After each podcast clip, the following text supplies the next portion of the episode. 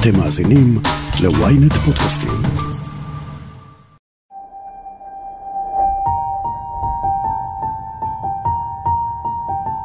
כשהצעת החוק הזאת תעבור, אז נשים וילדים יוכלו לצאת לחופשי מהמקלטים.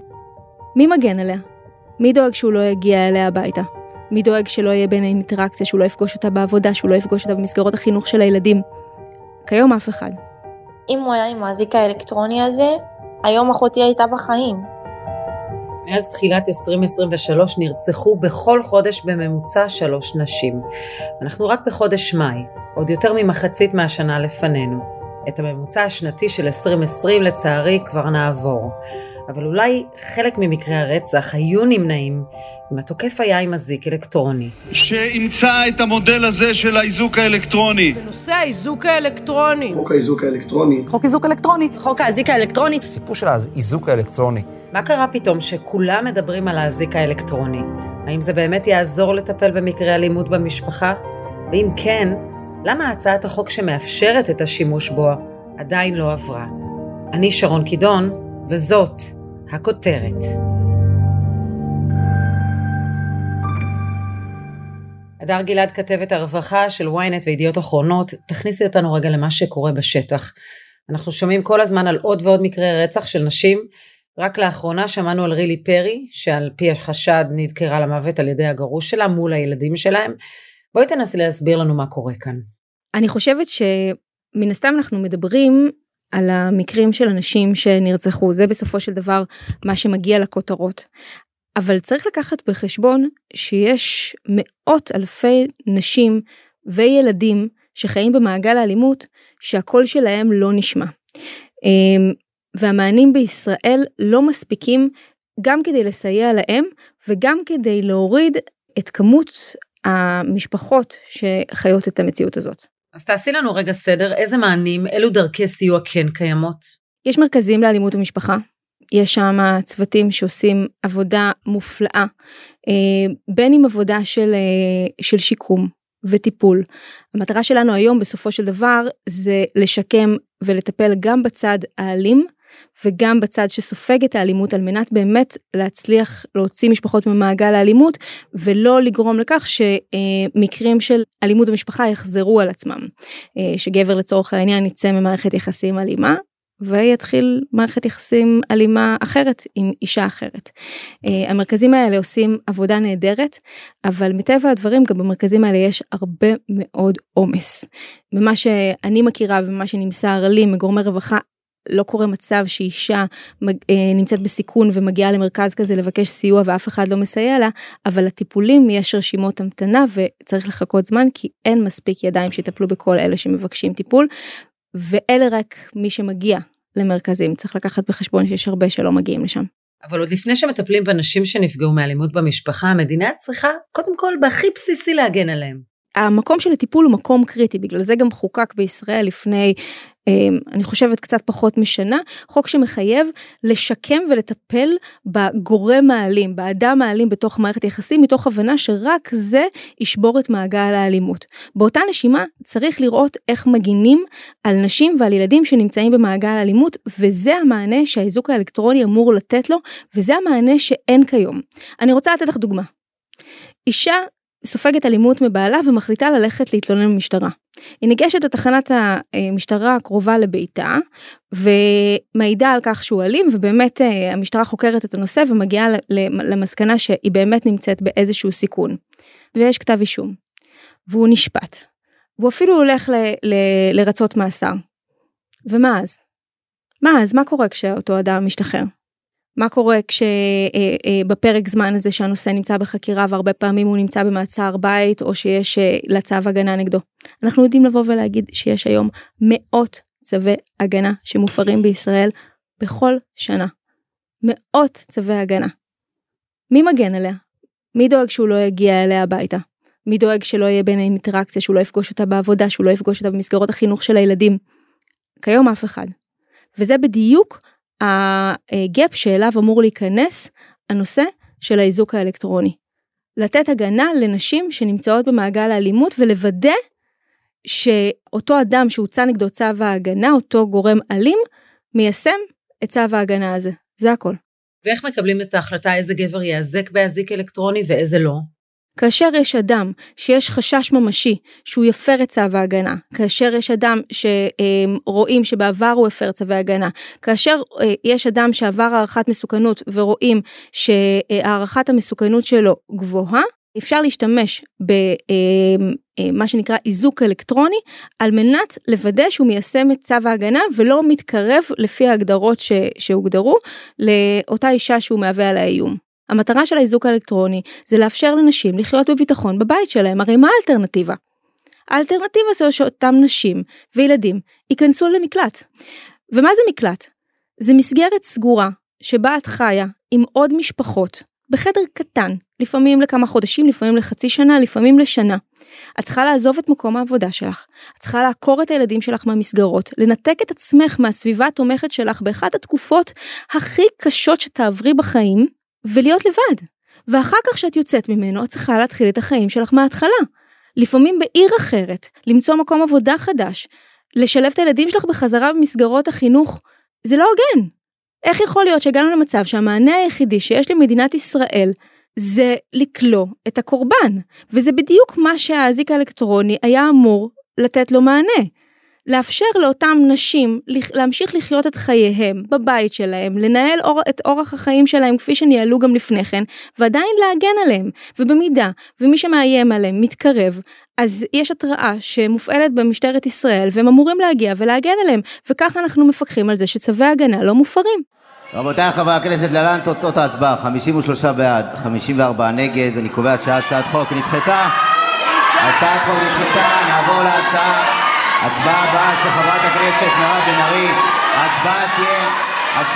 אמרת, האזיק האלקטרוני היה אמור, וזו בדיוק הבעיה, החוק לא עבר.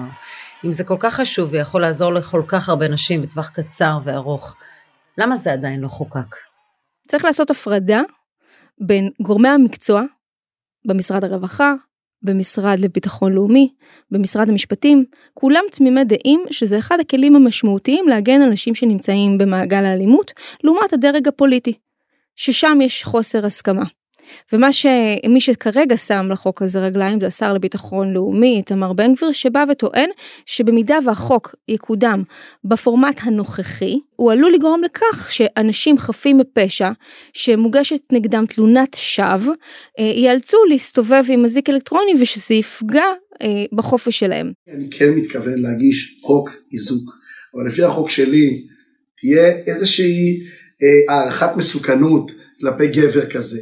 בית המשפט יצטרך לתת, יוכל לתת צו כזה, אה, כאשר יהיה איזה שהם מקדמים, מקדמי ביטחון שלא מדובר בתלונת שווא. בפועל, אם אתה מסתכל על הנתונים של תלונות שווא באלימות המשפחה, כמו על הנתונים של תלונות שווא אה, בכל שאר העבירות בארץ, אנחנו מדברים על אחוזים בודדים.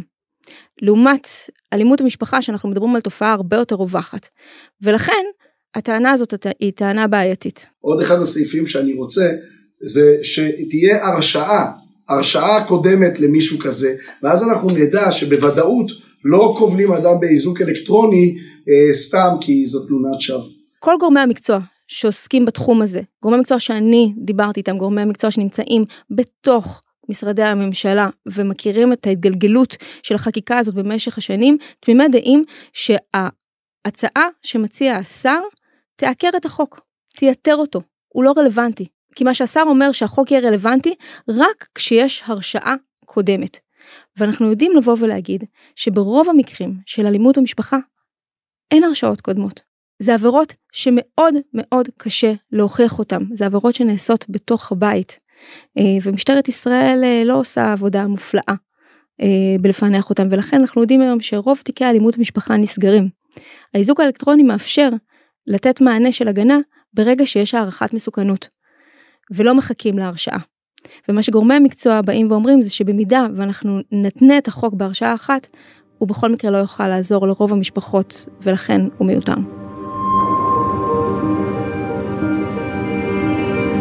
אוקטובר 2021 נחשפנו למקרה רצח מזעזע. ליטל יעל מלניק נקברה בעודה בחיים באתר בנייה על ידי בן זוגה אדוארד קשורה. אחותה רות מלניק מספרת שלמרות שהוצא צו הרחקה נגדו, קצ'ורה הפר אותו כמה וכמה פעמים, עד הפעם האחרונה, בה ליטל נרצחה. הוצא נגדו צו הרחקה למשך חצי שנה, ממאי עד נובמבר, שזה חודש אחרי המקרה. בזמן שהמקרה קרה, הצו הזה עוד היה בתוקף. ידענו שהוא מסוכן לאחותי, שזה לא תקין גם ההפרש גילאים ביניהם, גם אה, מאוד חששנו לאחותי, לכן אה, החלטנו ללכת לבית משפט ולהוציא צו הרחקה נגדו. את האמת שלא כל כך ידענו הרבה על הזוגיות הזאת, גילינו את זה אחרי שאחותי השתחררה מהאשפוז השני, שהיא הייתה שם בטירת הכרמל חודשיים, גילינו על זה דרך אה, חברים, חברות שלה, וניסינו לשמור עליה. זה לא, לא ידענו כל כך הרבה כי היא לא סיפרה לנו כל כך הרבה על הקשר הזה, היא הסתירה את הכל. פשוט היא הייתה נפגשת איתו הרבה, נעלמת מהבית. ההתנהגות הזאת שאופיינית לכל כך הרבה נשים שנמצאות בקשר אלים או מסוכן, קשה למניעה, כי הרבה פעמים פשוט לא יודעים. במקרה של ליטל, המשפחה שלה עשתה כל מה שהיא הייתה יכולה. פנתה למשטרה, הגישה תלונה, הוציאה צו הרחקה, אבל המשטרה לא ידעה מתי הצו הופר. זאת בדיוק הבעיה שהצמיד האלקטרוני אמור לפתור. אם הוא היה עם האזיק האלקטרוני הזה, אני בטוחה, קודם כל שהוא כבר, הוא היה כנראה בכלא עכשיו בגלל שהוא הפר את הצו הזה כמה וכמה פעמים והוא לא היה יכול להפר את הצו הזה אם היה את האזיק הזה. והיום אחותי הייתה בחיים, כי הצו הזה עדיין היה בתוקף בזמן שזה קרה. זה יכל למנוע את המקרה הזה.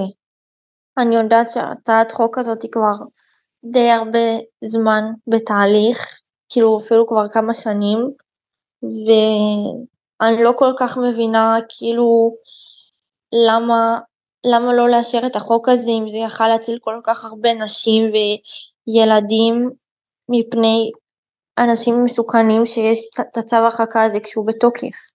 כאילו אני לא מבינה את ההיגיון מאחורי זה. למה לא לאשר את זה?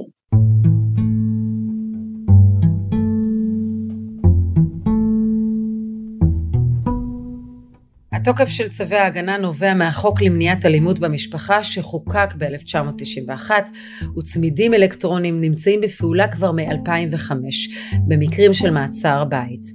הרעיון להצמיד אזיק אלקטרוני לגבר אלים עלה מספר פעמים לאורך השנים וב-2018 נתניהו אף הורה לקדם אותו בחקיקת בזק. ולכן אנחנו צריכים לקחת את שני הצדדים, החמלה, הסיוע, הכתף החמה לנשים מוכרות וגם לילדים שלהם, אבל בצד השני אגרוף לפנים של הבעלים המכים האלה, או הגברים המכים האלה. זה חייב להיות. שני הדברים גם יחד, נראה לי שיש לנו מה לעשות בשניהם, עבודה גדולה. מאז עברו חמש שנים והחוק עדיין באוויר, למרות שמדובר ביוזמה של חברת כנסת לשעבר מהליכוד, קרן ברק, למה בניגוד לאמירות של השר לביטחון לאומי איתמר בן גביר, האזיק דווקא יכול לעזור למי שהוצא נגדו צו הגנה? ומה הצעדים הבאים שיכולים לעזור לנשים לצאת ממעגל האלימות? הודעה קצרה ומיד נחזור עם הכותרת.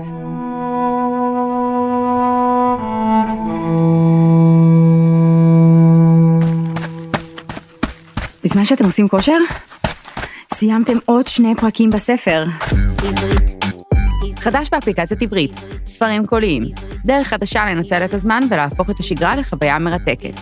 אז בואו ליהנות מאלפי ספרים להאזנה שמחכים רק לכם. הורידו עכשיו את אפליקציית עברית ללא עלות ותהנו מספר קולי ראשון מתנה.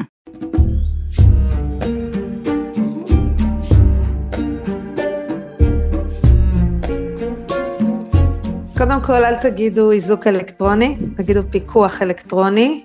לא מדובר פה באזיקים ממתכת כמו שזה נשמע, הציוד עצמו זה בעצם צמיד מגומי, פלסטיק, שאפשר לגזור במספריים, ולכן אה, כשאנחנו אומרות בתקשורת איזוק זה מטעה.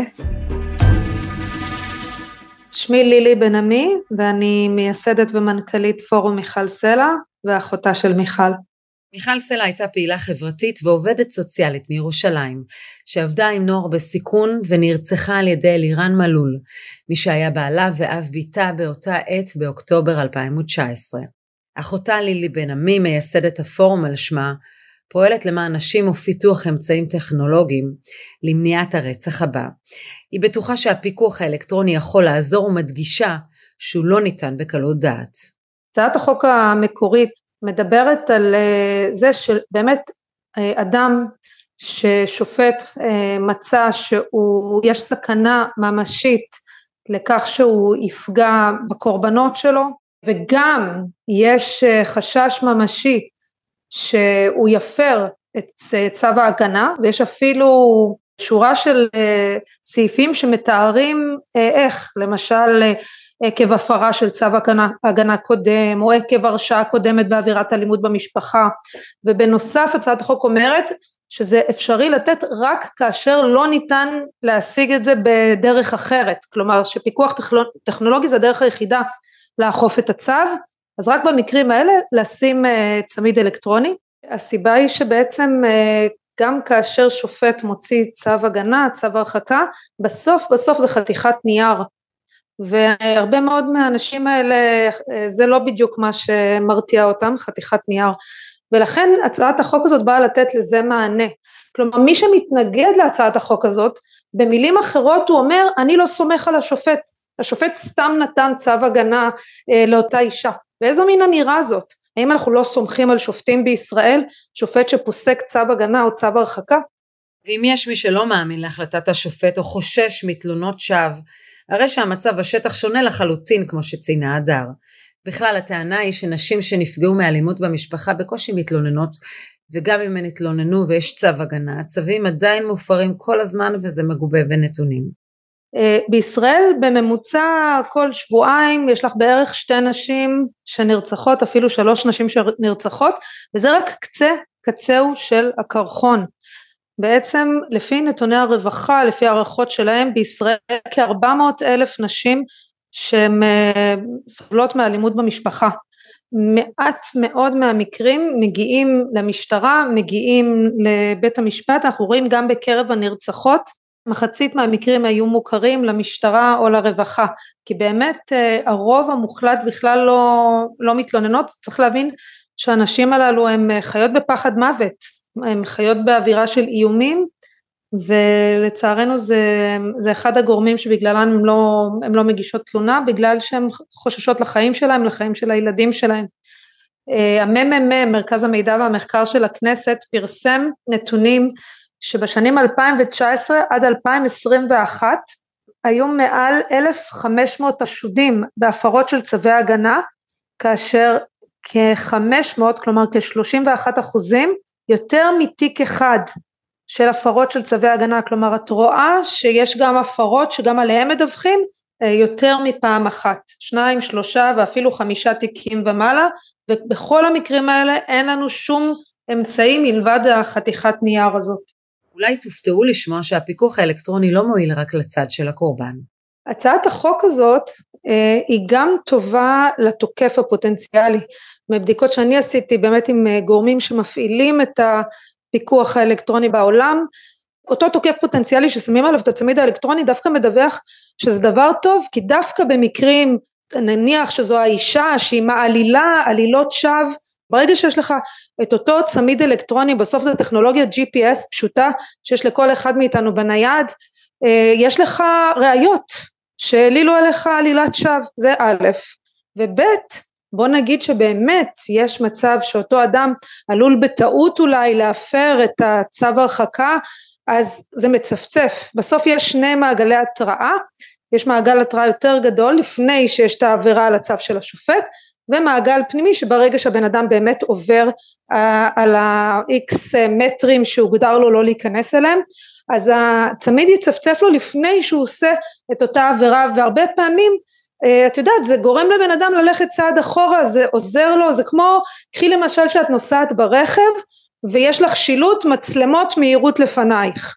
למה יש את השילוט הזה? כי עצם זה ששמים לי שילוט מצלמות מהירות לפנייך זה יגרום לי להרבה מאיתנו להאט את המהירות. אותו דבר לצמיד אלקטרוני יש אפקט גם כזה אפקט אה, של להזהיר להתריע לפני שקורית אותה עבירה.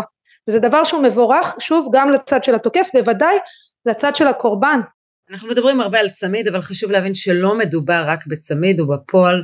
מהרגע שניתנה ההוראה של פיקוח אלקטרוני, התהליך הוא הרבה יותר מפריט לבוש שנענד על היד.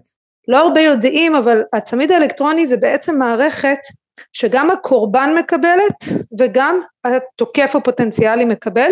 כל אחד הוא מקבל צמיד ושניהם מקבלים מכשיר שנראה כמו טלפון התוקף הפוטנציאלי חייב להחזיק בתיק שלו גם את הטלפון הזה אם הוא לא ייקח אותו זה, המכשיר לא יעבוד בסדר? אז ברגע שהוא לוקח איתו את, המחש... את הטלפון הזה ולה יש גם טלפון שני הטלפונים בודקים האם יש ביניהם אה, קרבה או מרחק.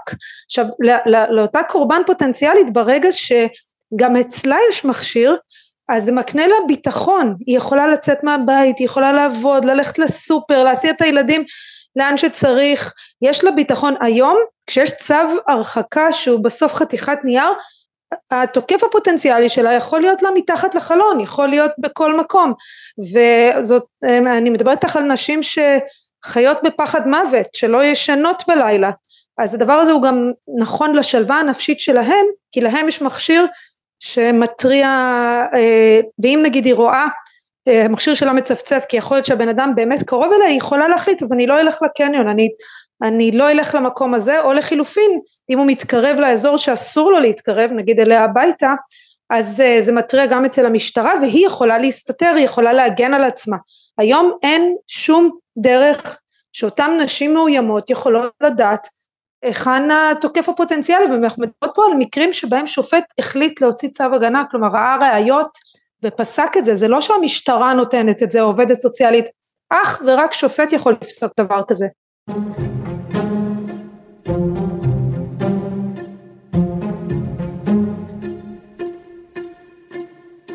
שאלתי את אחת מארגוני הנשים בדיונים הרבים שקיימתי תגידי, מה, מה את אומרת על זה שישימו על גבר איזוק אלקטרוני בגין תלונת שווא? אמרה לי, מה קרה? זה לא נורא. התשובה לא מקובלת עליי. איזוק אלקטרוני פוגע, מגביל, מבייש, פוגע באנשים. בזמן שבן גביר מספר מעל במות הכנסת שהוא ניהל דיונים עם ארגוני הנשים לפני שהחוק נפל בהצבעה, לילי מספרת לנו על שיחה אחת שניהלה איתו ישירות. כאשר אני נפגשתי עם אה, השר אה, איתמר בן גביר, הפגישה שלנו הייתה אחרי הרצח של אה, האחים יניב ואני אמרתי לו תגיד אם היית יכול להציל אותם את האחים הלל ויגל יניב זכרונם לברכה לא היית מציל אני בוודאי שהיית מציל והיית מקדם כל חוק כדי להציל את החיים שלהם. אז יש פה חוק שמונח על השולחן שכבר עבר קריאה ראשונה שאפשר להכיל עליו דין רציפות והוא מציל חיים ולצערנו יש נשים ובעקבות זה גם יתומים, ילדים יתומים, נשים ששילמו בחיים שלהם והם נרצחו בעת שהיה צו הרחקה כמו אביטל רוקח זכרונה לברכה, מזל גליפרן זכרונה לברכה, רויטל אמזלג זכרונה לברכה, מריה טל זכרונה לברכה, יעל מלניאק זכרונה לברכה. אנחנו יכולות ויכולים להציל חיים, יש פה הצעת חוק על השולחן. ודבר שני, בואו נסתכל על אותם 400 אה, אלף נשים באלימות שמשרד הרווחה מעריך. לתת לנשים וילדים מאוימים בביתם, לתת להם תחושה של ביטחון בתוך הבית. האם זה חסר ערך? לתת לאותה אישה מאוימת שהמשטרה מפנה אותה למקלט כאלף נשים בשנה ועוד אלף חמש מאות ילדים במקלטים, לתת לילדים האלה ולנשים האלה תחושת ביטחון בתוך הבית. האם לתחושת הביטחון בבית, לתחושת החירות, האם לזה אין ערך? בוודאי שיש ערך ולכן כל יום שעובר זה סכנה של חיי אדם, זה דם שנשפך בסלון, במטבח, זה כאב, זה פחד מוות, ואנחנו ב-2023, יש כלים טכנולוגיים פשוטים מאוד שיכולים להקנות לאותם נשים וילדים ביטחון, ובסוף בסוף אם נסתכל על המאזניים של המחיר של החוק לפיקוח אלקטרוני, בואו נסתכל עליו, אלף נשים מקלטים, או אלף תוקפים פוטנציאליים ששמים להם צמיד גומי שאפשר לגזור אותו במספריים והם חופשיים ללכת לאן שהם רוצים מלבד אותם אה, מטרים ששופט הגדיר להם שממילא אסור להם ללכת שם.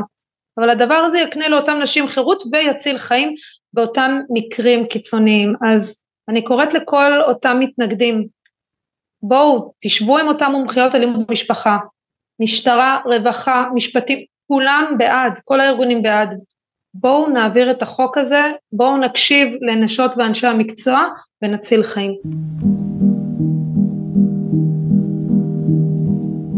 הדר גלעד בחזרה אלייך. חשוב להבין שחוק האזיק האלקטרוני הוא רק צעד אחד, הוא עדיף מכלום, אבל הדרך לצדק והגנה אמיתית מאלימות ארוכה מאוד.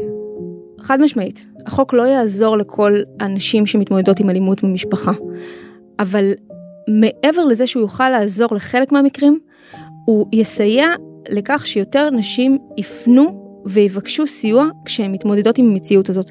כי מה שקורה היום בשטח, וזה אני חושבת הדבר שצריך להבעיץ את כולנו, זה זה שהרבה נשים לא מתלוננות. והסיבה שהן לא מתלוננות, זה שהן יודעות שבמידה והן יתלוננו, אין למערכת כיום כלים להגן עליהן. וזאת לקות נוראית. נשים בוחרות להישאר במעגל האלימות כי הן יודעות שאם הן יפנו למשטרה, המשטרה לא תגן עליהן מצד אחד, ומצד שני האלימות רק תלך ותסלים. וזה משהו שהחוק יכול לשנות, ברגע שנשים ידעו שיש כלים למדינה להגן עליהן, שהן יוכלו להמשיך לנהל אורח חיים תקין ובטוח, גם אחרי שהם יפנו למשטרה, יותר מהן ילכו ויתלוננו. את יודעת שרון, אנחנו נמצאים בשבוע שבו אמור להיות מאושר תקציב המדינה. התוכנית הלאומית למניעת אלימות במשפחה, תוכנית שמדינת ישראל אישרה אי שם ב-2017 אה, אמורה להיות מתוקצבת ב-250 מיליון שקלים. אה, בשנה שעברה היא תוקצבה ב-115 שזאת הייתה עלייה משמעותית בתקציב ועדיין אנחנו נמצאים אה, בחסר גדול וגם השנה היא לא תתוקצב במלואה. אנחנו מדברות על פער מאוד מאוד גדול תקציבית ליישם אותה. דיברנו מוקדם יותר על הנושא של שיקום גברים אלימים אחד החוקים אני חושבת החשובים שחוקקו כאן שבאמת יש לו פוטנציאל לצמצם את התופעה הזאת שנקראת אה, אלימות במשפחה. החוק הזה עבר הוא עדיין אה, לא קורה בשטח הוא עדיין לא מתוקצב אין מספיק גורמי מקצוע שיטפלו באותם אה, גורמים אלימים שזקוקים לטיפול ולכן אה, החוק לא מיושם זאת אומרת שיש אשכרה חוק במדינת ישראל שפשוט לא קורה. אז כן אז האזיק האלקטרוני הוא כלי חשוב אני חושבת אחד הכלים החשובים שמונחים היום אה, על שולחנות הכנסת אבל יש עוד המון המון דברים שצריכים לעשות והפער בין מצב אידיאלי של מדינה שבאמת נלחמת באלימות במשפחה למה שקורה היום הוא עצום. כאן הכותרת להפעם, תודה להדר גלעד, לילי בן עמי ורות מלניק. אתם מוזמנים לעקוב אחרינו בוויינט רדיו, באפליקציה, בנייד וגם ברכב, או איפה שאתם שומעים את הפודקאסטים שלכם.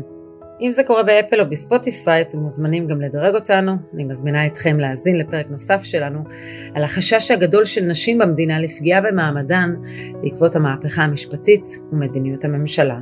חפשו את הפרק המחאה הנשית. איתי בצוות הכותרת ישי שנרב, תחקיר, הפקה ועריכה אלי שמעוני, גיא סלם ויונתן בניה. אני שרון קידון, ניפגש בפעם הבאה.